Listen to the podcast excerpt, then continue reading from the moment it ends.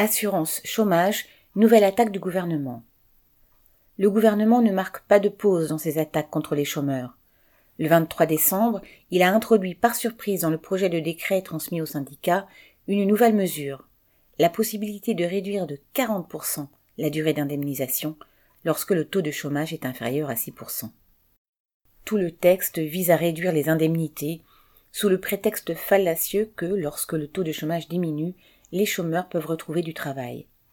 Ils n'auraient donc à s'en prendre qu'à eux-mêmes et ne mériteraient plus d'être indemnisés.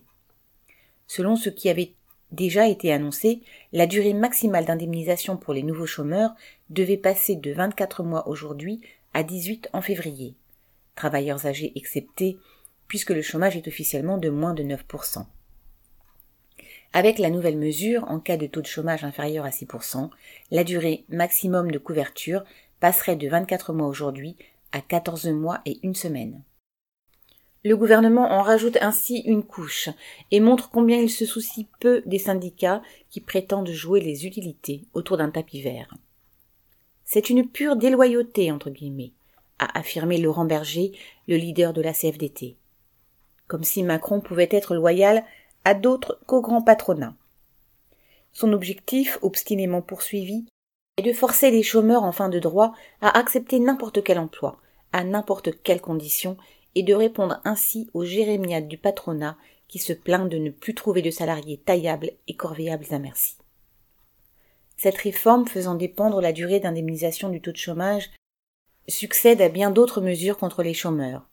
Les résultats de celle entièrement entrée en vigueur en 2021 qui instaure de nouvelles règles de calcul des indemnisations et exige d'avoir travaillé plus longtemps pour être indemnisé ont été chiffrés par l'UNEDIC. Les indemnités ont en moyenne baissé de 16% et 275 000 travailleurs qui y auraient eu droit avec l'ancien système n'ont rien touché. Année après année, ces attaques plongent dans une misère toujours plus grande les travailleurs privés d'emploi, dont les conditions d'existence sont en outre aggravées par l'augmentation des prix, des loyers et des charges.